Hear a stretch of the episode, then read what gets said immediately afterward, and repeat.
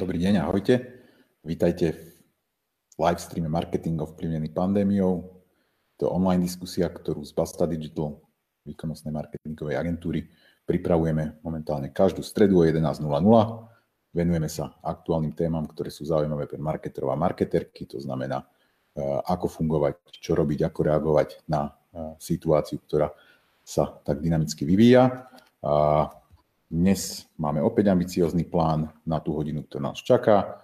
E, či už ju sledujete naživo, alebo si ju pozeráte ako video, alebo ju počúvate ako podcast. E, tak ako každý týždeň, e, aby ste mohli sledovať slajdy, o ktorých budeme hovoriť, ak ich nebude dobre vidieť v streame, môžete si ich nájsť na adrese bit.ly lomeno 6 online diskusia, všetko malým. Eh, takže Bitly 6 online diskusia, číslica 6 online diskusia, všetko spolu malým. Eh, ten program náš dnešný má tri časti. Začíname koronavírus marketing novinkami, ktoré pre vás zhrniem ja. Moje meno je Andrej Salner, som senior konzultant v Basta Digital. A potom v druhej časti budeme debatovať so Samom Ondrišákom z UI42 Digital, z e, známej a veľkej agentúry Samo bude hovoriť o mm, fungovaní e-commerce počas pandémie a bude má, má takú veľmi zaujímavú tému, že čo sú tie veci, ktoré by bol býval chcel vedieť už pred mesiacom a ktoré sa za ten mesiac naučil. A potom budeme hovoriť s Jakubom Gombárom z Inverity, rastúcej výkonnostnej marketingovej agentúry, ktorá sídli vo zvolenie. A, a Jakub dal dokopy z agentúrnych dát svojich a ešte z pár ďalších agentúr.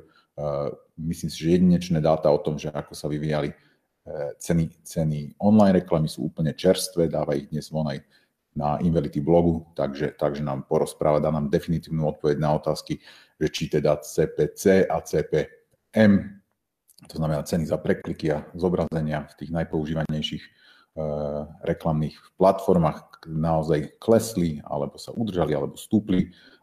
No a potom ešte, ak nám vyjde čas, tak v trojici na, na tieto témy podebatujeme. Idem rovno na vec, idem na koronavírus marketing novinky. Prosím mojich kolegov, ktorí, ktorí ovládajú tú prezentáciu, ktorú by malo byť vidieť, aby nás posunuli na správny slajd. A mám tu takú novinku, e, mal som ju úplne čerstvo minulý týždeň tesne pred tým live a nestiel som ju tak podrobne spracovať, takže je to síce týždeň staré, ale je, je, je to myslím si, že, že priebežne aktualizované, takže sa to oplatí sledovať. Ak robíte s Googlem alebo sledujete Google, tak, tak viete, že e, Google má takú platformu pre vlastne analýzy, prieskumy, výskumy, ktoré sa volá Think with Google. E, poskytuje nám množstvo materiálov, ktoré sú zaujímavé pre marketerov, aj pre agentúrnych marketerov na to, že, na to, že aké sú trendy v jednotlivých vertikálach, geografických, v správaní, vo vyhľadávaní a tak ďalej. A Google sa začal špeciálne na Think with Google venovať vlastne teraz tomu, že, že ako sa používateľia, ako sa spotrebitelia správajú v tej našej novej dnešnej realite. Prišli s takým celkom užitočným modelom, ktorý, ktorý vlastne rozdeľuje e, to správanie na, na viacero častí ja som ho tak okrajovo minulý týždeň spomenul, ale teraz by som chcel dať trolinku viac informácií.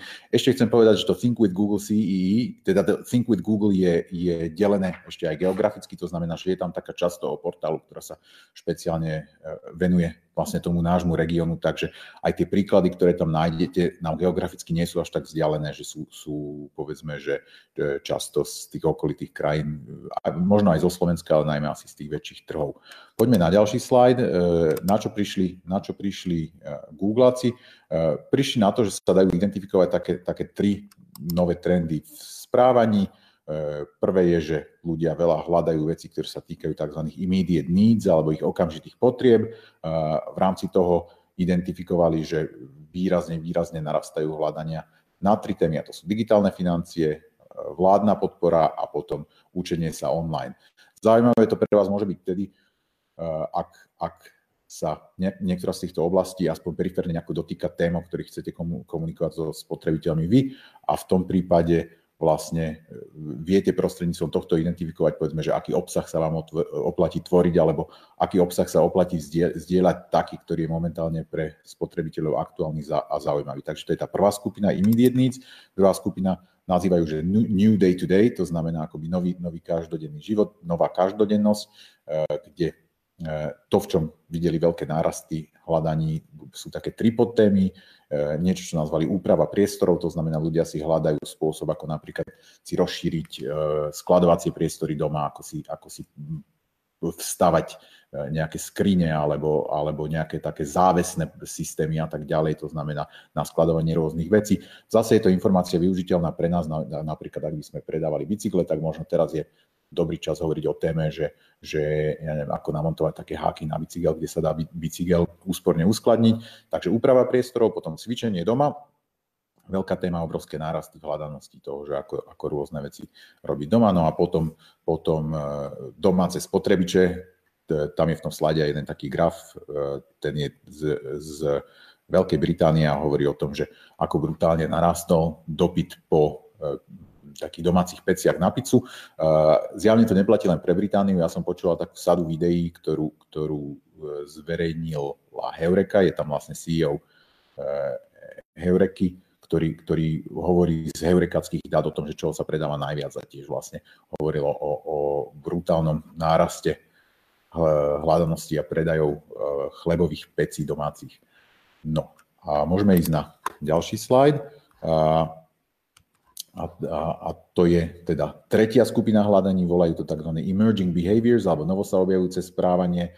E, opäť sú tam také tri kategórie, ktoré môžu byť pre niekoho zaujímavé. Zábava doma za lacíka, to znamená, ľudia hľadajú spôsoby, ako e, sa doma rozptýliť, zabaviť za lacno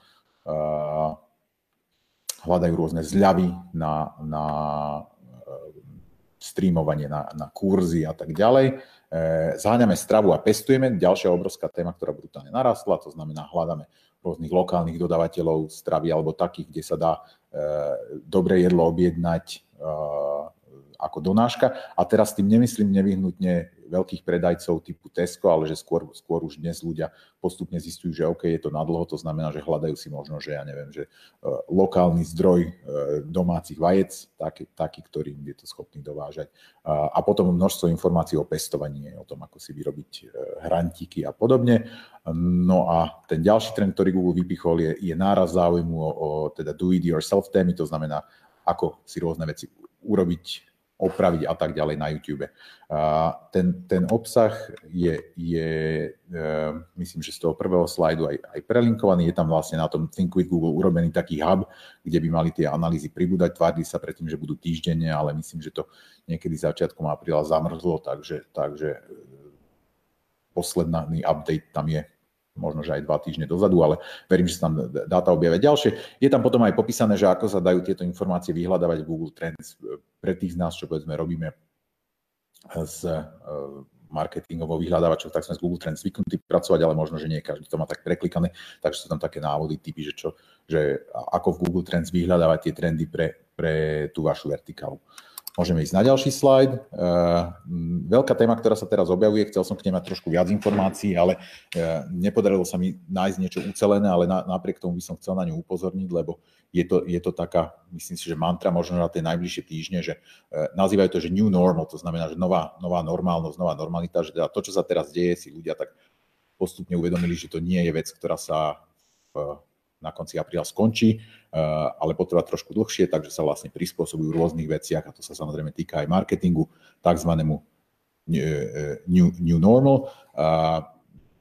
Pravím, keď si, keď si vygooglite New Normal, nájdete viacero zdrojov, veľmi zaujímavé eh, veci má napríklad britský Marketing Week, kde majú také rozhovory so seniornými marketermi, že čo pre nich znamená New Normal, ale to som nevedel do tohto streamu nejak zmysluplne spracovať. Twitter ktorý dával von viacero výskumov, tak má, má Uh, tak celkom dobre pomenované podľa mňa, že, že, že čo sú tie témy, ktoré z toho, z toho new normal vyplývajú, s ktorými sa dá pracovať. Nie je to úplne nová informácia o Twitteru, oni už s týmto modelom robili aj predtým, ale napriek tomu si myslím, že stojí za vašu pozornosť. Uh, pomenúvajú, um, mám tu na screenshotované, také 4, 4 uh, potreby, ktoré vychádzajú z toho, že, že čo sa momentálne deje. Prvá je potreba presných a spolahlivých informácií, druhá je potreba eh, služieb zákazníkom a zákazníckej podpory. No a potom tá tretia a štvrtá sú tiež zaujímavé z hľadiska, z hľadiska toho, že ak dávame von obsah v tomto čase, tak ľudia ešte hľadajú, volajú to, že distraction and levity, to znamená, že nejaký nie, distraction je nejaké rozptýlenie a, a, a nadľahčenie tej situácie, to znamená akoby humor, v podstate ten humor samozrejme musí byť citlivý. No a potom po štvrté hľadajú komunitu a pozitivitu, to znamená hľadajú nejakú takú podpornú komunitu a dobrý pocit z toho, že, že e, sme, sme v tom spolu. A myslím si, že aj keď sa pozrieme na komunikáciu slovenských firm, tak by sme našli, našli veľké množstvo prípadov, eh, najmä v tomto, v tomto štvrtom bode, to znamená tej snahy o nejakú tvorbu komunity. Uh, poďme na ďalší slajd, ktorý podľa mňa zmienuje niečo veľmi zaujímavé a to je redesign eh, web stránky koronagov.sk, na ktorom vlastne participovala eh, nechcem povedať, že len marketingová komunita, lebo, lebo tá komunita je širšia, lebo bola taká marketingovo UXácko, ITčkársko, aktivistická komunita, eh, ľudia okolo Slovensko Digital. Viem, že v tých, v tých zmienkach o tom som videl spomenuté konkrétne aj Lighting Beetle, jednu z popredných jedno z popredných UX štúdí na Slovensku, ale výsledok je taký, že, že keď si pozriete Koronagov.sk, tak je to zásadne redizajnované, malo by to byť prehľadnejšie, malo by to byť oveľa používateľsky prívetivejšie oproti tomu, čo tam bolo predtým. Ak ste to, ak ste to predtým videli, tak ako pre marketera to bol taký tzv. cringe, že teda človek sa na to pozrel a dívalo sa na to, na to miestami zle. Ten dôvod, prečo som to tu dnes chcel vypichnúť, je, že niekedy, niekedy aj pri tej našej pomerne intenzívnej komunikácii k marketingu ovplyvnenému pandémiou, ktorú robíme v Basta Digital, tak máme také reakcie, kde hovorí, že čo teraz, to nie je čas pre marketing, že marketeri teraz by mali byť ticho, že teraz ide o zdravie a že možno, že e, keď chceme niekomu marketingu vysvetliť, že, že, že čo je dnes tá naša rola, že prečo, prečo je tá naša práca stále v niektorých veciach dôležitá, tak je to aj preto, že napríklad ako marketeri e, pomáhame urobiť informácie prístupnejšími a tu je taký možno taká dobrá ilustrácia toho. Môžeme ísť na ďalší slajd. Ešte chcem pripojiť tri zdroje, niektoré z nich som už spomínal aj predtým. V Basta Digital sme iniciovali takú, voláme to bezplatná pomoc pre najviac postihnutých podnikateľov. Ide o buď poradenstvo alebo priamo poskytovanie tých našich bežných služieb takým firmám alebo živnostníkom, ktorí momentálne e, tou situáciou trpia najviac. Znamená, ak sa potrebujú poradiť, ak si potrebujú nejak, nejak upratať, ak potrebujú nastaviť nejaké kampane, tak máme taký formulár, kde keď e, si to vyplnia, tak niekto od nás sa s nimi spojí. Podobnú iniciatívu, ale viem, že majú, majú aj iné agentúry. Viem, že napríklad teraz, keď som sa pripravoval na dnešok a pozeral som si, že čo robí, čo robí Invelity, tak, tak niečo také robí Invelity. Uh, videl som takúto iniciatívu od Visibility, videl som iniciatívu od, od um, Elite Solutions a verím, že aj, aj veľa iných agentúr. To znamená, že možno sa oplatí, to možno podnet pre mňa na budúci týždeň, že, že nejakým spôsobom zhrnúť, zhrnúť e, tieto pomoci dokopy. A všetky tieto streamy, tak ako ich nahrávame, sme začali vešať na, na Spotify ako podcast. To znamená, že ak je vám príjemnejšie nevidieť ma naživo, ale iba, iba počuť naše hlasy, tak môžete uh, na Spotify vlastne sledovať tie jednotlivé diely tak, ako tam pribúdajú. Posledná vec, ktorú chcem zmieniť, je náš koronavírus mailing list. Vytvorili sme taký samostatný mailing list, kde dávame vlastne novinky, ktoré priamo súvisia s marketingom v tomto období. Ten, ten mailing list je dočasný, to znamená, je len, je len na toto obdobie. A ak vás zaujíma téma marketingu momentálne, určite sa pridajte, lebo my v Basta Digital sa tomu venujeme dosť intenzívne a prichádzame aj na veľa Eh, povedzme zdrojov, článkov a tak ďalej, ktoré, ktoré si šerujeme len interne a toto bude také miesto, kde by sme, kde by sme ich chceli potom zdieľať aj širšie. Takže keď si, keď si, kliknete, keď si kliknete, myslím, že je to bastadigital.com lomeno korona, tak je tam, je tam vlastne prihlásenie sa k eh, odberu noviniek. No, dobre, to je všetko ku koronavírus marketing novinkám. E, ideme na ďalšiu časť našej online diskusie, alebo teda tento online monolog sa zmení v tejto chvíli na online diskusiu. A mal by tu byť so mnou naživo Samo Ondrišák z UI42 Digital. Samo, musíš si unmutenúť mikrofón a už to aj máš. Super. Ahoj a vítaj. Zdravím, pekný deň všetkým, krásny, slnečný, aj keď suchý apríl. Hej. Kde sme ťa zachytili geograficky? Kde sa nachádzaš? Doma pri Trenčine, Dolná Súča. Dolná súča pri Trenčine. Super. Samo ďakujem ti veľmi pekne, že, že si si našiel na nás dnes čas a viem, že máš aj veľa inej roboty v tomto krušnom období. A ten dôvod, prečo som, som chcel so samom hovoriť, je, že uh, ešte koncom marca, myslím, že to bolo 25. ak sa nemilím, tak e, ste z UI40 Digital dávali von jeden, jeden taký článok na blog, ktorý sa mi strašne páčil, ktorý si písal ty a hovoril vlastne o tom, že ako transformovať narýchlo a pod tlakom offline biznis do online. Jednalo sa o, o, prípad nejakej konkrétnej firmy, myslím, že to bola eventová agentúra, ktorá vlastne spustila veľmi tak pronto nejakú donášku, a teda predaja donášku potravín a ty si zdieľal nejaké vaše, vaše skúsenosti z toho a uh, mne, mne sa hrozne páčila tá akčnosť toho, to, že vlastne to veľmi pekne ukazovalo, že že niektoré tie veci napríklad okolo ja neviem, tvorby a spustenia e-shopu, ktoré často ľudia berú, že to je pol roka alebo rok dizajnovania, neviem čo, že v skutočnosti, keď sa toho chopí niekto, kto, kto z e-commerce pracuje, tak, tak to je, je otázka možno, že uh, niekoľkých dní. A to je to, čo, čo ste tam veľmi pekne ukázali a ty si tam potom k tomu dával aj nejaké updaty a mm, viem, že e-commerce to zďaleka nie je jediný projekt, na, na ktorom robíte a teda ja som vnímal, že možno by si vedel teraz v takom spätnom pohľade sa podeliť vlastne o, o e, tie skúsenosti, ktoré, ktoré ste za ten asi mesiac v tomto získali. Keď sme sa pripravili my dva na dnešnú debatu, tak sme hľadali, že akým spôsobom to uchopiť, že čo bude taký dobrý uhol a došli sme k niečomu, čo sa mi veľmi páči ako zadanie, lebo pre mňa je ľahké, pre teba ťažké a to je, že, že sme si povedali, že povieš, povieš o tom, že, že čo sú veci, ktoré si dnes v spätnom pohľade želáš, aby si bol býval predtým niečo vyše mesiacom vedel. Že čo je to, čo sa za ten mesiac naučil, čo keby si si mohol zatelefonovať do polovice marca a povedať, že OK, spúšťaš tento e-shop, hej, že daj pozor na toto, toto, toto, e, čo sú tie veci. Takže, takže otočím to na teba. Čo, čo je prvá vec, ktorú si želáš pred mesiacom vedel? Uh, tých vecí je niekoľko. Uh, keď som si to tak retrospektívne pozrel, že pred mesiacom, keď som písal ten článok a pre koho som ho písal, ešte predtým som teda písal aj o tom, ako takéto krízy vyzerali uh, v Arabii, v Číne, v Japonsku a ako, aký mali priebeh a aký druh tovaru sa vtedy predával, tak by som si želal pred mesiacom, aby som vedel, aký presný nábeh, ktorý typ segmentu bude mať a ďalej by som si veľmi želal kto, čo bude vedieť predávať v podstate, kto, čo bude vedieť dodávať. Pretože si myslím, že aj na najbližšie obdobie, aj za ten mesiac od toho článku sa ukázalo, že tie najväčší, najväčší problém, ktorý, ktorému čelíme a ktorému budeme asi aj najbližšieho 4 roka čeliť, bude, že či budeme mať čo dodávať nie, že či budeme vedieť predávať online, pretože ten online predaj všeobecne, keď sa pozrieme na data, veľmi stúpol, samozrejme cestovky nám padli a tak ďalej, ale sú tu iné formy, uh, iné, iné segmenty, ktoré predávajú veľmi výrazne len presne kvôli týmto obmedzeniam, ktoré sú, že veľmi by som si želal presne, aké tie segmenty by v ktorej fáze presne kedy porastú. Hej. Lebo keď si pozriem ten príklad napríklad toho potraviny online, oni to fakt, že za 3 dní vybudovali e-shop, čo bolo proste neuveriteľné. Nehovorím, že bol dokonalý, lebo my sme potom tú platformu, trošku sme ich tak dotlačili do toho, aby, aby ho zmenili hneď na úvodnom meetingu, pretože bola nepružná, mobilný dizajn nebol dobrý, nedala sa tam dať online platba kartou.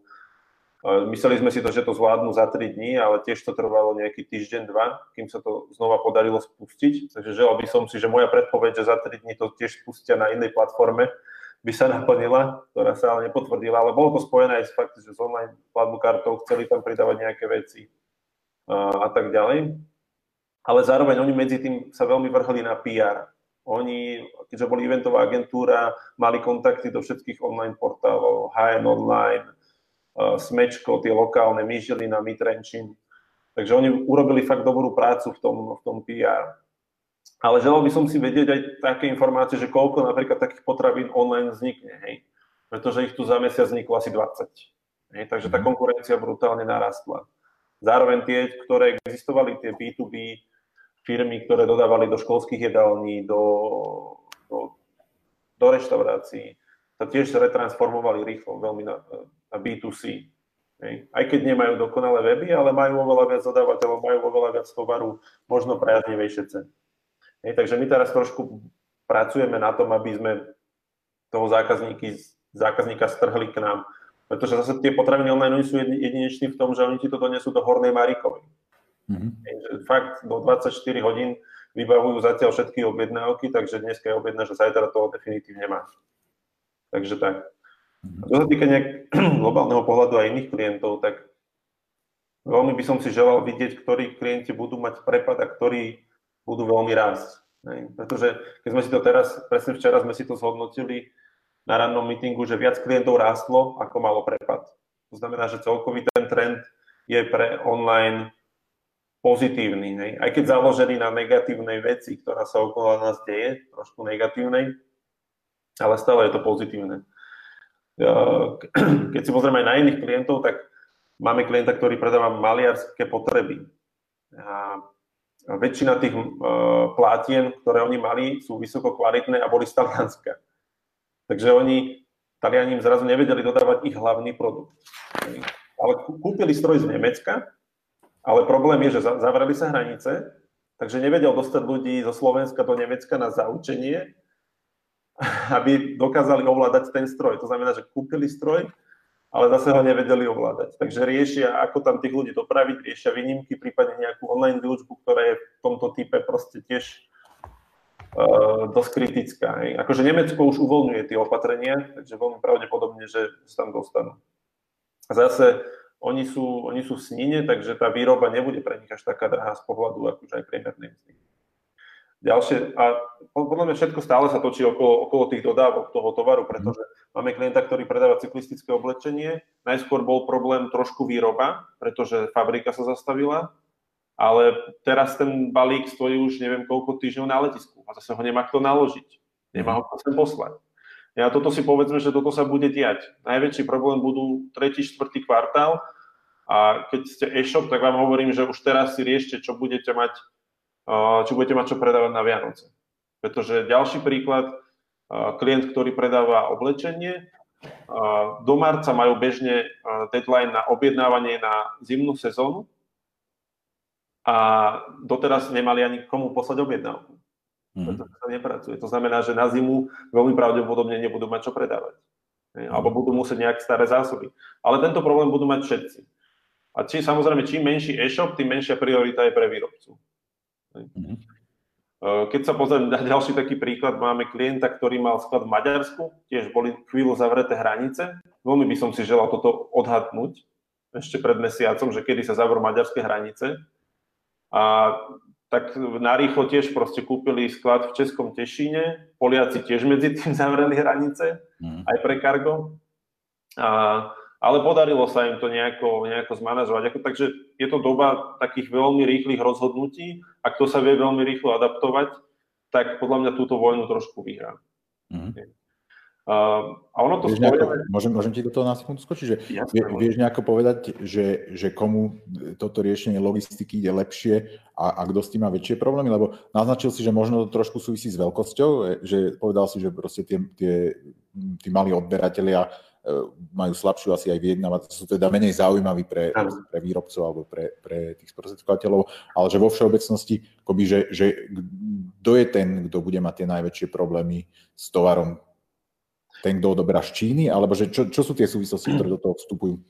Ono to podľa mňa ešte bude závisieť od ďalšieho vývoju, ktorý bude v rôznych krajinách, či z Európy, či z Číny, pretože áno, veľká časť klientov má tovar z Číny, alebo veľká časť tých produktov sa vyrába v Číne, pretože je tam lacná oceľ a samozrejme, že Čína lacnejšie vyrobí nejaké časti motorov, povedzme.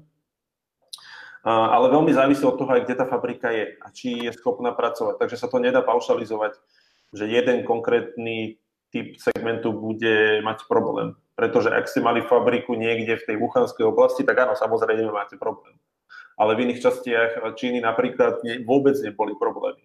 Máme klientov, ktorí s dodávateľmi mali, že, že 1% bol nejaký problém s dodávkou. Hej. Takže nedá sa to paušalizovať a fakt apelujem na to, aby ste si to u svojich dodávateľov veľmi precízne zistili a bavili sa s nimi, že čo je reálne na o, najbližšie mesiace až rok od nich získať ako dodávku. Pretože tie problémy budú len narastať. Uh-huh. Ono, je to, ono je to ešte tak spojené celkovo táto dodávka, že vidíme ten trend, že Niektorí klienti už mali poobjednaný tovar, bol na ceste, prišiel neskoro a automaticky sa to odrazilo na hodnoteniach na Heureke. To znamená, že išli z 90 na 70% v priebehu jedného mesiaca. A tu tiež len chcem zdôrazniť, že naozaj si dajte pozor, ako komunikujete dodanie na svojom webe. Ak to s istotou neviete doručiť do dvoch dní alebo do týždňa, ako slúbujete, tak to zmente. Pretože ak vám klesnú hodnotenia na Heureke, v Čechách sa množia prípady, kedy zamietli Google Merchants účty. To znamená, nemôžete predávať na shoppingu. Pretože v podstate Google vám hovorí, že klamete zákazníka. Klamete zákazníka o tom, kedy to príde. Rovnako odporúčam mať aj stránku s tým, že či vaša forma funguje, či dodávate, či stíhate deadliny, doručovania a tak ďalej. Toto sú všetko podľa mňa faktory, ktoré by ste už mali dávno mať na webe, aby tí ľudia vedeli, že či uh, pracujete v normálnom režime. Uh, a ešte by som si želal, že vidieť, že aká bude kúpyschopnosť obyvateľstva, pretože pred mesiacom, mesiacom a pol, keď niektorí klienti už išli v prvom rade vypínať marketing, ne? pretože to padlo v podstate niektoré segmenty o 50, 60 aj 80% ale o 2,5 týždňa sme boli na lepších číslach ako predtým. Ne? To znamená, že bolo také skratové konanie a keby som vedel, že nebláznite proste toto nebude takto trvať väčšine. Uh, samozrejme, že neviem, čo bude o mesiac, čo bude o pol roka, o rok. Hej, možno tu fakt nastane taká tvrdá recesia, že budeme niektorých klientov zatvárať. Ale radšej sme si s nimi dohodli success fee, uh, aby keď im padne obrad, aj my klesneme na fičku, aby boli v pohode, aby stíhali platiť, aby to bolo v podstate vyvážené. Uh, a Jakub neskôr teda povie tiež presne ten príklad s tými CPCčkami, lebo naši chalani už tu 3 týždne chodia tiež okolo Facebook kampaní, že môžeme investovať. Sú tam akože výborné výsledky, my to vidíme aj na našom internom marketingu, že máme, uh, čo sa týka uh, cost per acquisition, ako išla rapidne dole na nových klientov. My sme zároveň tiež otvorili niekoľko niekoľko e-shopov, ktorí predtým mali e-shop len tak, že ako doplnkovú možnosť. A, takže to je asi také zhrnutie, že čo by som rád uh-huh. vedel ešte pred mesiacom. Uh-huh.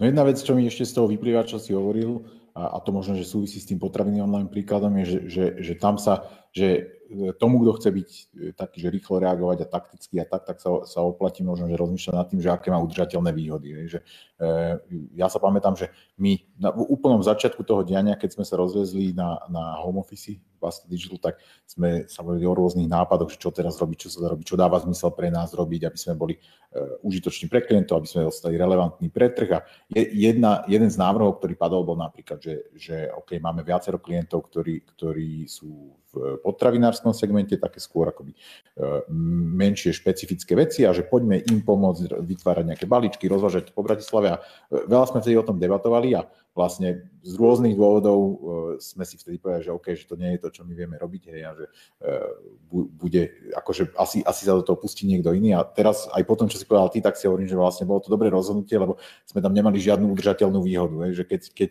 ako keby ja neviem, spomínal si firmy, ktoré dovážajú potraviny do školských jedální, že oni jednoducho, keď sa rozbehnú, je, že možno, že sú v online trošičku pomalšie ako my a, a eh, potrvá im o 3 dní dlhšie, kým si vedia pustiť v searchi kampane, čo my vieme urobiť do pol hodiny a tak ďalej, ale za oni už keď sa rozbehnú, tak ako majú proste eh, dodávateľov, majú priestory na skladovanie, majú, vedia ako riešiť celú tú logistiku okolo potravín a proste majú x veci, ktoré sú udržateľné výhody, ktoré my priebehu nejakých týždňov by sme určite neboli, neboli bývali schopní dobehnúť. Uh, áno, áno, dobre hovoríš, dobre hovoríš. Je to na príklade aj toho, že si zober, že Alza začala predávať trvanlivé potraviny. A uh-huh. Alza rastie brutálne. Sice tiež meškajú niektoré uh, balíky, nám balíček uh, drogerie uh, trval 2,5 týždňa, im prišiel. Takže tiež typujem, že tam veľ, veľký nápor. A bude to rozhodovať aj o tom, že aký máš, aký máš silný brand. Hej? Pretože môj názor je, že teraz sa darí hlavne tým klientom, ktorí majú nejaký etablovaný brand. A to, to znamená, že, že ak príde nejaká vlna, že online predaj, zvýšený dopyt, tak práve tí, ktorí už majú nejaký brand, majú návrh oproti tým zatierajúcim. Áno. Súhlasím. Myslím, že bolo také, také pár týždňové obdobie, keď mali návrh tí, ktorí vedeli dodať dezinfekciu, je, že bolo skoro jedno, že presne, a, e, by som povedal, že kto mal dezinfekciu alebo múku, no tak te, akoby, že ten, ten mal krátkodobý návrh, že ja, ja viem, že som kupoval múku na kváskovanie z bottle shopu v Komárne, ktorý akože, tá, tá, kúpil som asi, myslím, že to bolo 10 kg múky a fľaša vodky, lebo, mi to bolo také blbé, že tá múka bola po 55 centov a bolo mi to také blbé, že hovorím, že tak z bottle shopu za 5 eur 50 objednávka, 10 kg múky, že oni, takže, takže ale určite by mi to normálne nenapadlo, že určite by som normálne tú múku objednával z Teska, len Tesco v tejto chvíli nemalo, ale akoby vo chvíli, keď, keď tie silnejšie značky si, si ten reťazec do, e, dodávateľský rozbehnú, že, že určite máš pravdu, že proste e, ľudia ich budú preferovať e, ako dôveryhodnejšie. Ja chcem vyzvať všetkých, čo nás teraz počúvajú alebo pozerajú, že ak sa, chcú, ak sa chcú do debaty zapojiť, ak sa chcú niečo opýtať, tak sa môžete opýtať prostredníctvom Facebooku, môžete napísať a dostane sa to k nám a, a teda môžeme sa spýtať aj, aj sama, aj Jakuba. Jakub, Vítaj. Jakub Gombar z agentúry, z agentúry Invelity. Musíš sa... Ahoj. Čau, si super. Uh, tiež sa ťa spýtam, že kde sa, kde sa geograficky nachádzaš? Ja sa nachádzam vo zvolenie. Vo zvolenie, máš na tam, kde, tam, kde vždy. Tam, kde vždy, vo zvolenie trofeje idú. Ja mám manželku zo zvolená a tiež uh, majú na chatke svokrovci také polovnícke trofeje, takže predpokladám, že to je štandardná zvolenská záležitosť. Určite, no. Jasné. Minimálne u nás. Ďakujem ti veľmi pekne, Jakub, že e, si sa k nám pridal a aj sa veľmi teším na tú tému, ktorú si priniesol. Ale začnem možno tým, že je niečo, čo e, ťa oslovilo v tom, o čom sme zbavili so, so samom, že niečo, čo by si chcel dodať. E, ako, ako, ako to vnímaš? Ty tiež si mal nejakých klientov, ktorých ste ládovali online nejako narýchlo v tých posledných týždňoch? No my sme hlavne riešili, že pri mnohých klientoch to bolo také tie skratové konanie, ako sa mu takisto vravel, že, že koniec, hej, vypnúť všetko a tma. Ale mnohí zase tiež, ktorí, ktorí mali biznis akože postavený hlavne na uh, kamenných pobočkách a popri tom mali nejaký e-shop, ktorý veľmi riešili, tak teraz ich to v podstate zachránil počas toho, ako sú, ako sú uh, tie prevádzky zatvorené a takisto to, čo si je ty vravel, že ktoré segmenty rastú, akože tá, tá domácnosť, prípade tie financie, to vidíme veľmi aj u nás. Hej, že bol tam takisto niekoľko dvojtýždňový pokles, ale to sú veci, ktoré ľudia riešia, hlavne aj tú domácnosť teraz, keď sú všetci doma, tak ľudia to nakupujú teraz online a, a toto určite rastie. Mhm. Je väčšina klientov, s ktorými ty robíš, že sú to e-commerceoví klienti, alebo, alebo robíš nejakou zmesou aj, aj iných typov? Ja sa skôr, ja, ja, pracu, ja konkrétne u nás pracujem skôr z B2B a možno to je nejaký ten lead generation kategórie webov, čiže to je to, čo ja robím. Uh-huh. Jasné. Dobre, poďme sa baviť o tom, o, tom, e, o tých dátach, ktoré si, ktoré si zozbieral. Ja len stručne uvediem, že vlastne e, prišiel si s takou, takou iniciatívou, ozval si sa niekedy minulý týždeň, že ste dali dokopy takú analýzu, ktorá vlastne vyťahla e, anonymizovanie samozrejme z klientských účtov, údaje o tom, že ako sa, ako sa vyvíjajú ich náklady na reklamu a že vlastne ty vieš dnes normálne jasne a jednoznačne odpovedať na tú otázku, že či naozaj reklama zlacnela a či všetka zlacnela a či zlacnela na, na e, preklik alebo zlacnela len na, na impresie. E, my, máme, my máme Mm, alebo možno začnem tým, že povedz nám trošičku o tom, že, že aké sú to teda dáta. Dobre, tak ja som sa pozeral hlavne na dáta z dvoch najväčších alebo najvyužívanejších reklamných systémov, Facebook a Google. Ten Google som si rozdelil na ten display a search. A, a vlastne sú to anonymizované dáta z troch agentúr. Je to od vás, Basta Digital, od nás Invality a ešte aj Visibility, kde sme to vlastne dali celé dohromady a dali do to, to vlastne do časovej osy pred, pred vypuknutím kvázi tej krízy a, a potom ako to celé vypuklo, tak ľudia si to teraz môžu porovnať vlastne aj v čase, ako sa to asi vo februári hýbalo a kde je to aktuálne, respektíve už aj tam vidno ten trend, a kam sa to, že sa to odpichlo od toho dňa, že tí ľudia to začali riešiť, alebo môže byť zase dve varianty, hej, že uh, buď ten, uh, ten výpadok, teraz vykrývajú tie nové segmenty, alebo nastala tá transformácia, alebo teda jedno s druhým pri tých, pri tých iných biznisoch, že viac začali orientovať na online, že vyriešili tú logistiku, doplnili tú distributorskú sieť a zase majú vlastne to portfólium rozšírené, ktoré môže teraz promovať online. Mhm. Ešte na jednu vec sa chcem spýtať, že vlastne tak, tak ako ste to v úvodzovkách e, nakodili alebo pripravili, tak sa tam poľahky dajú naliať aj iné dáta. Aj? Že teda to znamená, že keby niekto si chcel zbehnúť takúto analýzu na svojich dátach, to nemusí byť nevyhnutne e, agentúra, ale proste niekto, kto má pod sebou viac účtov, tak vlastne vie sa obratiť na teba a ty by si mu vedel, vedel e, sa podeliť o nejaký skript, ktorý to, to urobí. Aj? No jasne, my sme to robili v podstate cez Supermetrix, a tam to môžem ja vlastne celé tie nás diela, to nie je problém, kto by si to chcel zbehnúť. V prípade, kto by chcel doplniť ten, ten dataset dát, ktorý máme tu, tak ľudia tam to nie je problém nejak nahrať. My sme vlastne pracovali iba s dátami, čo sa týka vlastne segmentácie, či je to search, display, cena, za kli, cena kliknutia zobrazenia.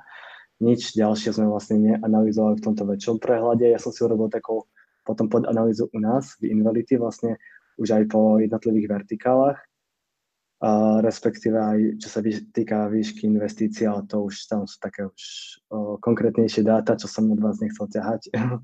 tak, tak to si povieme tiež k tomu podrobnejšie, čo vidíme u nás, aký trend. Uh-huh.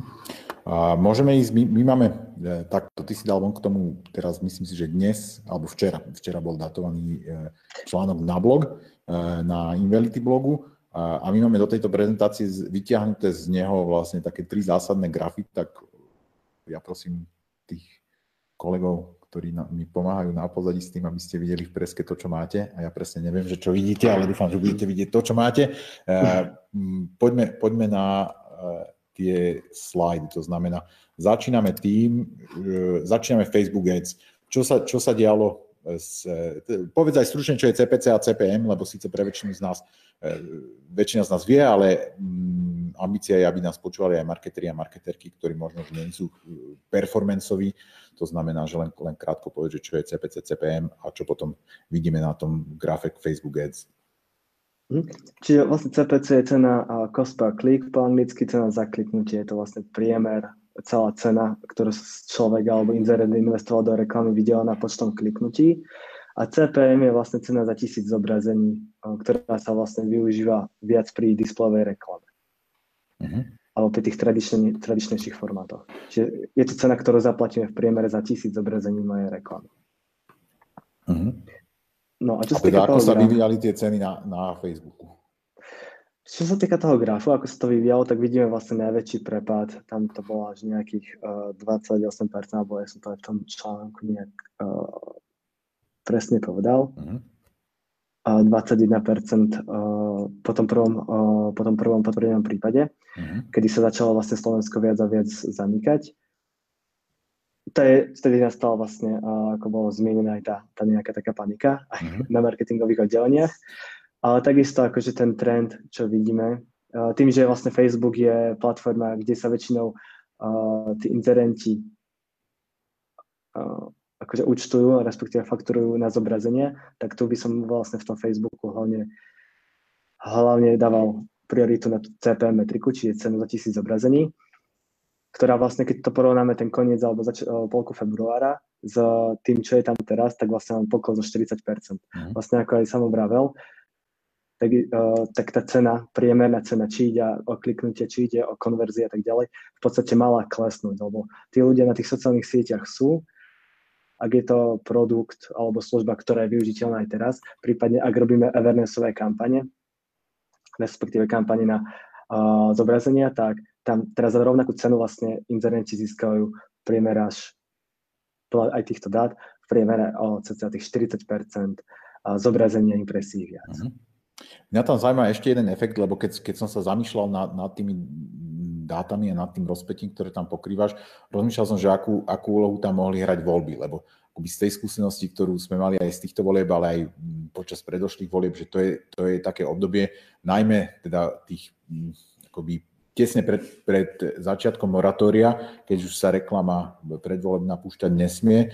Takže že to je to obdobie, keď vlastne aj, ja neviem, že jednotliví kandidáti na poslancov do NRSR, že sa hecnú a dajú 200, 300, 400 eur a dajú ich do toho, že e, ich, ich e, dávajú e, vlastne do Facebooku na to, aby, aby sa nejakým spôsobom zviditeľnili, že či, že či časť toho poklesu nie, nie je vlastne daná tým, čo, že uh, proste tam boli tí predvolební inzerenti. Mhm. No, čo sa týka tých predvolebných inzerentov, uh, ak som tak si dobre pamätám, voľby môže mi pripomenúť, že kedy boli presne. Ale nie, voľby boli sa... na konci na... februára. februára, tak. Uh-huh. No, čiže tento trend vlastne, čo sa týka aj tých volieb, určite to tam je. Hej? My to vidíme, uh-huh. či, či sú to parlamentné voľby, či sú to voľby, uh, ktoré sú napríklad do miestnych zastupiteľstiev, čo bolo minulý rok, vtedy tá cena za klik, hlavne keď inzerujú tí malí inzerenti, je oveľa vyššia. Hej? Čiže určite aj uh, to tam môžeme vidieť, to je ten prepad po tých prvých dvoch týždňoch, tom februárovom, čiže ku koncu marca to už išlo dole a potom nasledoval vlastne ten pokles ktorý bol spôsobený hlavne tým, tým korona, koronavírusom. Uh-huh. Čiže v podstate áno, máš pravdu, toto je veľmi dobrý postreh. Jednak tam bola vyššia cena kvôli tomu, kvôli situácii s voľbami a výtlaku vlastne tých, tých inzerentov v tomto segmente. Čiže čo, čo vidíme v, to, vlastne v tej krivke počas tých prvých dvoch týždňov, kde uh-huh. nastal pokles, ale potom je tam už evidentný pokles aj kvôli kri, uh, k, k tomu výpadku korone ale ten trend vlastne ide zase smerom hore naprieč vlastne všetkými grafmi, ktoré, ktoré si dneska budeme pozerať. Uh-huh. Ako, ako by si vysvetloval to, že, že vyzerá to, že, že tá cena za kliknutie je viacej menej stabilná, hej, že teda, že ona, ona z toho si februárových úrovní poklesla, uh, povedzme, že, že okolo volie, povedzme, hej, a, a potom už sa akože viac menej stabilizovala. Možno neviem, či to dobre čítam, lebo, lebo, lebo nevidím úplne tie, tie mierky, ale je to nejak tak? Mm. Že teda, že, že nepoklesla, nepoklesla o toľko, že keď si zoberieme nejakú úroveň, povedzme, že z toho 2. marca, a, tak, tak e, tie náklady na tisíc zobrazení išli dole pomerne výrazne a udržali sa tam, kým tie náklady, náklady na tisíc, alebo náklady na preklik ostali viac menej rovnaké. Dobre to, dobre to interpretujem? Mm-hmm. No toto môže byť zase uh, tým, že skade sú tieto dáta, sú to prevažne od, per, vlastne sú to od performance agentúr. Mm-hmm. Uh, čiže kde, kde je ten cieľ tie uh, získavania prevažne tie kliknutia, hej? čiže mm-hmm. nie, nie zobrazenia, uh, ktoré v podstate môžeme mať nejako nastavené, to už jasne nejakú hlbšiu analýzu toho, že akí klienti mali aké zastúpenie, s akými nastaveniami v, tom, v tomto data sete, hej, s ktorým pracujeme. Čiže akože tých premených tam môže byť viacero, čo, mhm. čo to môže kolerovať. Ale ako som vravel, hej, že tým, že Facebook je skôr tá platforma, a, ktorá inzeruje na impresie, mňa mm. zaujala hlavne tá, tá metrika cena za tisíc zobrazení, mm. lebo za to sme nakoniec vlastne účtovaní a tam samozrejme po, po, po zmene, a, potom ako vlastne ľudia ostali doma, sa zmenilo aj použi- e, používanie tých sociálnych sietí. Čiže mohlo sa, môže sa stať, že ľudia oveľa viac času trávajú na tých sociálnych sieti, sieťach. Mm-hmm. Čiže tá cena, uh, cena za zobrazenie kvôli tomu klesala. Hej. Mm-hmm. Jasné. Poďme, po, poďme na ten ďalší graf, poďme na vlastne GDN. Tiež, ak ťa môžem poprosiť, tak stručne povedať, že čo to je, lebo zase sme, nie, nie sme tu všetci e, z performanceovej časti branže, tak aby nie, každému, nie pre každého GDN je úplne zjavné, že čo to znamená. Hm, na GDN alebo Google Display Network je vlastne obsahová sieť Google. A to znamená, je to sieť, ktorá pokrýva v podstate milióny webov a cez túto sieť vie z Google Ads inzerovať tú bannerovú časť reklamy. Čiže tá displejová časť, čiže ak sa niekomu zobrazujú bannery, tak z veľkej časti je to vďaka tomuto v tejto obsahovej sieti Google. Čiže je to nejaký prostriedok na rôznych weboch, ako je možno aj SME, Pravda, alebo rôzne publisherské, nielen na Slovensku, ale aj zahraničí weby, tak uh, to sú vlastne weby, ktoré poskytujú reklamný priestor Google a my cez Google Ads tam zobrazujeme našu reklamu alebo reklamu našich klientov. Uh-huh. A ako sa vyvíjali vlastne náklady na, na Google Ads? Tu je zase zaujímavé. zaujímavé to, že tu práve tá CPM linka si drží, uh, si drží rovnakú tú, nejaký rovnaký trend. Nevidíme tam nejaký zásadnejší výkyv, ale zase uh, tá CPC linka, čiže cena za klik, nám uh, v podstate v priebehu času klesá. Hej, zase vidíme tam ten, ten výtlak ešte februárový, čo, sa tý, čo môže súvisieť samozrejme s tými voľbami. Mm-hmm. A, a potom vlastne to klesá k, k marcu, ku koncu marcu a tedy sa to vlastne odráža od dna. Zase v prípade Google Displayovej reklamy, na rozdiel od Facebook reklamy, tu zase je väčšina inzerentov uh, fakturovaná v podstate za kliknutie, nie za zobrazenia. Mm. Samozrejme určité kampane alebo uh, fungujú na základe tisíc, ceny za tisíc zobrazení, ale čo sa týka mojej praxe z performance agentúr, tak som si istý, že aj z toho, z kedy pochádzajú tieto dáta, tak väčšina kampaní bola práve na ten záklik, čiže zase to je nejaké, čo by som odporúčal sledovať v tomto grafe. Mm-hmm. Dobre, ideme, ideme na reklamu o vyhľadávaní. No áno, čiže to posledný vlastne uh, graf, ktorý je tak najviac skákavý. Ešte povedz, viem, že zase je to e, laická otázka, ale uh, že prečo, prečo na tom grafe, ktorý sa také týka vyhľadávania, vlastne už, už je len cena za klik, že už tam vlastne nie je tá cena za tisíc zobrazení?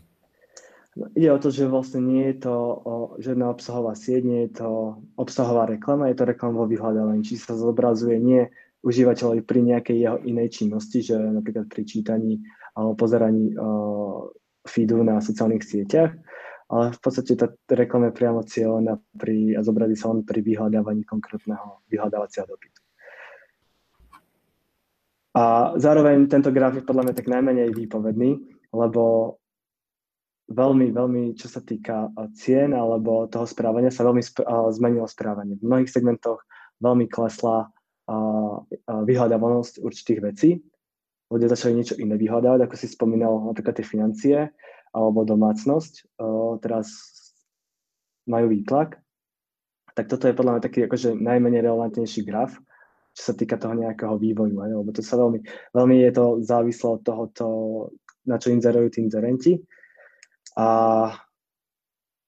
a nie len to, že aká je tam cena, ale, ale takisto aká je tam konkurencia. My, čo sme si všimli v rámci vyhľadávania, tak vlastne tam tá cena poklesla v priebehu pár týždňov, no veľmi rýchlo sa tá cena vrácia. Niekde tá cena o, dokonca stúpla. Zase vďaka nižšej cene za klik v, v vyhľadávaní v určitých segmentov segmentoch získal mnoho viac kliknutí, lebo budget dostal rovnaký, konkurencia sa znížila a tak, tak tým pádom vieme pokrývať oveľa väčší, väčší uh, objem vyhľadávania a reklamami. Čiže to je, to je niečo, čo sa, tak stalo, čo sa tak deje v podstate v tom searchi. Možno väčší, väčší význam má, keď sa na to pozrieme z hľadiska tých vertikál, čo som spomínal, že mám, toto je vlastne data u nás za, uh, za Invality. Samozrejme najväčší pokles aj v objeme inzercie, aj vo vyhľadávaní a takisto aj v cene za klik vidíme v segmente cestovania. A to úplne logické. Ale takisto o, ďalšie segmenty, ktoré padali, sú určite služby. Čo je zaujímavé, tak je napríklad biznis služby takisto na niekoľko týždňov vypadli, ako B2B segment, ale ten zase sa zase naštartoval posledné dva týždne a ľudia to potrebujú riešiť. Naprieč všetkými segmentami vidíme v podstate E, pokles ceny za klik. Čiže jediné, čo tak rástlo, je, je hlavne automoto, čo môže súvisieť so sezónou a hlavne tie financie, čo si spomínal aj ty podľa uh, Thing with Google. Kde to teraz potrebujú riešiť, riešia to viac online a tí finanční poskytovateľia si to, si to uvedomujú.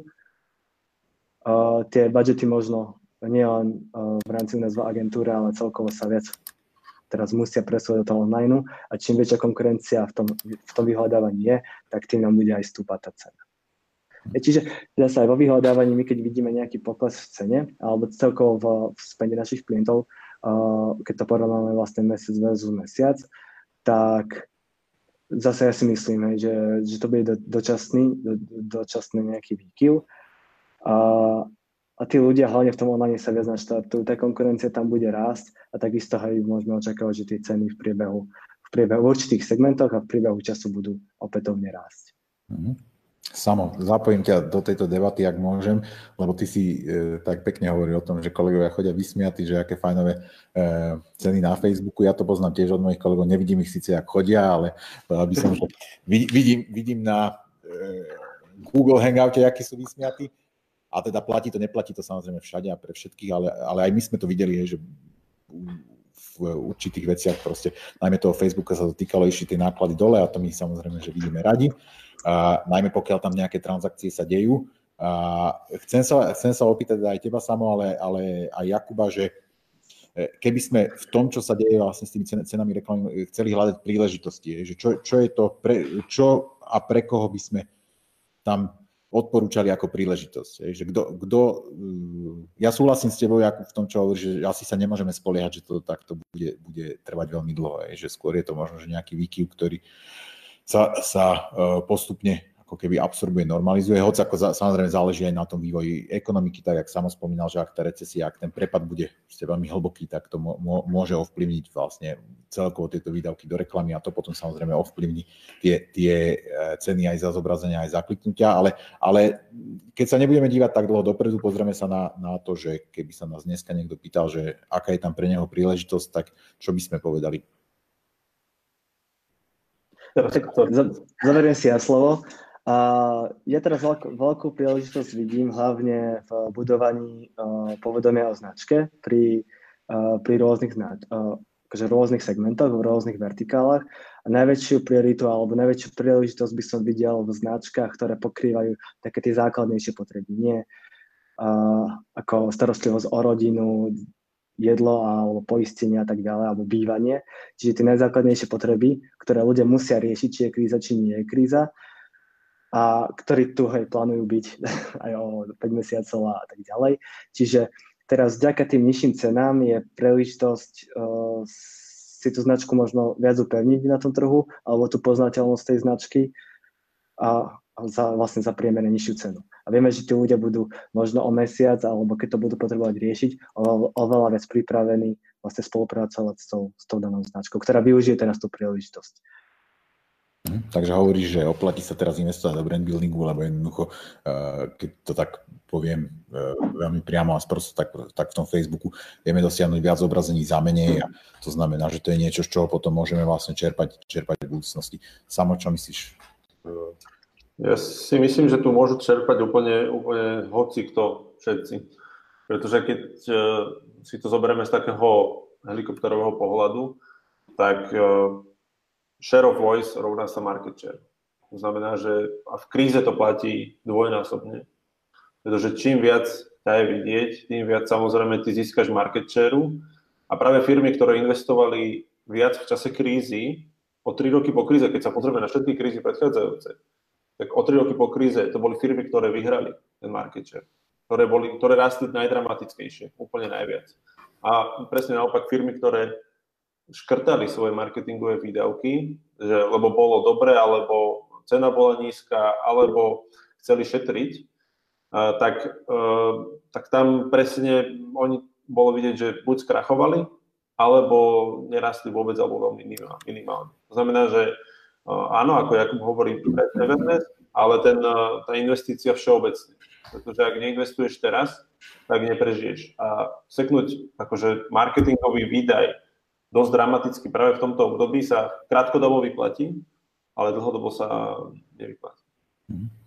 Ja to tak vnímam aj cez klientov, s ktorými komunikujeme, že vidím možno, že zjednodušene také dve skupiny podľa toho, že ako boli pripravení na, na krízu všeobecne a samozrejme nikto asi nebol pripravený na to, čo sa bude diať e, s pandémiou, ale tým, že sa už posledné minimálne dva roky hovorilo o tom, že e, proste ekonomiky svetová, že smeruje do krízy, tak, tak sú firmy a sú povedzme aj korporátni klienti, ale aj myslím si, že niektorí menší, ktorí sa na to pripravovali, že si vytvárali rezervy, rozmýšľali, že kde ušetriť, ako byť teraz čo najefektívnejší, ho, hoc e, tá, tá ekonomika je silná. A že vlastne ten rozdiel, čo teraz vidím, je, že vidím takých, ktorí sú teraz relatívne vysmiatí, lebo vlastne hovoria, že toto je naša príležitosť, že vieme hajrovať teraz ľudí e, na trhu, pretože, pretože e, sú lacnejší a, a je obrovská neistota vie, vieme proste predávať a tak ďalej, lebo sme na to pripravení a potom tých, ktorí, ktorí naopak hovoria, že fú, no tak akože teraz hlavne potrebujeme vyriešiť, z čoho zaplatiť mzdy. Hej, že, takže, a, a určite to je aj po sektoroch, hej, že keď si spomínal Jakub proste ten travel, tak my máme silný kmen klientov v cestovnom ruchu, hotely, cestovky, dopravcov a to tí, to, tí sú na tom by som povedal viac než zle, že vždy, keď čítam také tie návody, že teraz by hotely mali písať o tom, že ako si urobiť wellness doma, alebo čo tak hovorím, že oni momentálne majú úplne, úplne iné problémy a oveľa fundamentálnejšie. Ja, že, takže, takže e, asi, asi tá kríza ako keby preveruje vlastne to, že ako, ako kto bol na to pripravený. A ona preveruje celkovú takú tú investíciu tých klientov a respektíve narábanie uh, s nákladmi pretože máme taký dobrý príklad, máme klienta, ktorý mal v sklade 4 ľudí a ten klient rástol o cca 50 až 70 neviem presne teraz, ako sa to hýbe, ale on zistil, že zvýšený dopyt objednávok dokáže 1,5 človeka vyskladniť. Uh-huh. Vieš, že teraz je čas fakt nájsť efektivitu všade. Uh-huh. Či je to ja nehovorím, že máme ma teraz prepustiť ľudí, ale tí ľudia môžu robiť ďaleko inú robotu a ten sklad obslúžia 1,5 človeka. Takže je to, je to príležitosť hľadať tú efektivitu všade, automatizáciu. Jak ste mali manuálne všetko riešite v sklade, no tak teraz je často zautomatizovať. Mm-hmm.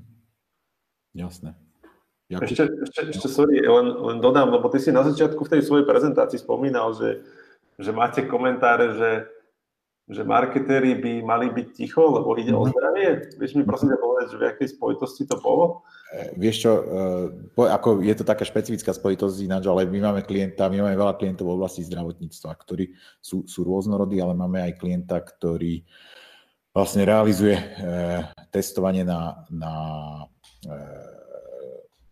koronavírus, tak tam vydávam celý ten prúd komentárov, ktorý okolo toho ide a, a ten akoby hovorí, že jak vy môžete vôbec akože robiť reklamu na to, hej, a tam presne ja som sa vysvetlil, že počkajte, že my robíme reklamu, aby ľudia vedeli, kde sa môžu ísť dať otestovať, hej, že to je, to je ten účel, ale, ale e, úplne špecificky som to, som teda ten komentár, ktorý som mal v hlave, sa týkal vlastne blogu, ktorý môj kolega Jano Laurenčík písal. On písal o tom, že ako fungujeme počas koronakrízy, kde vlastne chcel, chcel vysvetliť, čo sme urobili vo firme, ako teraz uvažujeme a tak. A, a, a k tomu sme mali jeden taký hrozne vtipný komentár, ktorý tam ostal vysieť bez odpovede a ten bol taký, že, že digitálny marketing, teraz keď umierajú ľudia, proste, že, že to, e, to znamená, že sa, sa to týkalo, akože asi to bol taký, taký všeobecný výkrik.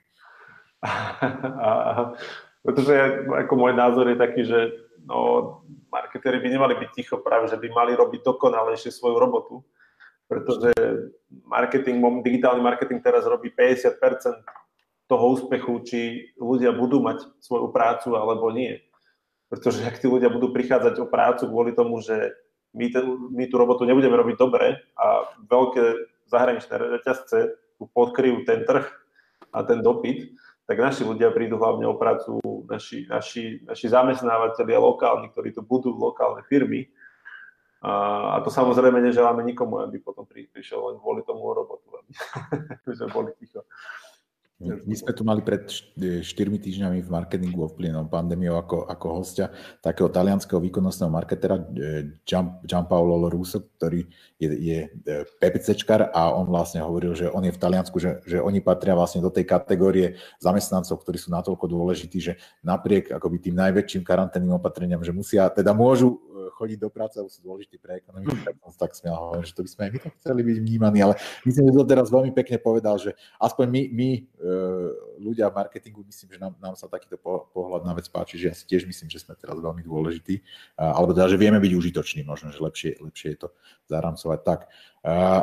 Samo, Jakub, chcem vám veľmi pekne poďakovať za to, že ste sa k nám dnes pridali a že ste sa pridali s takým zaujímavým obsahom. A toto bol šiestý marketing ovplyvnený pandémiou. Dúfam, že e, sa postupne dostaneme do bodu, že marketing nebude byť, musieť byť ovplyvnený pandémiou. Ak ste nás dnes sledovali e, v live streame, tak e, nám určite napíšte, čo ste si mysleli, či sa vám to páčilo alebo nepáčilo. Čakali sme na otázky, ale, ale ja priamo do live streamu nevidím, ale kolegovia mi žiadne nesprostredkovali, to znamená, že predpokladám, že nikto nepísal. A ak máte nejaký podnet, o čom by sme sa mali baviť, ako by sme sa mali, mali baviť, napíšte buď do komentárov na Facebooku, alebo mi napíšte na mail salnerbastadigital.com. Budem sa tomu veľmi tešiť, pretože vlastne toto vzniklo tak nadivoko a tak nadivoko sa aj každý týždeň upravuje, že čo, o čom sa bavíme.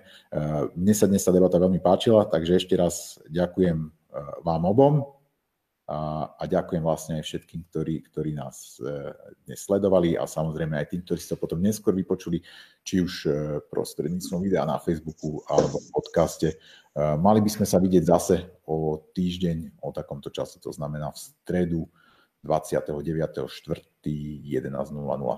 Pekný deň. Ďakujeme za pozvanie, pekný Ďakujem.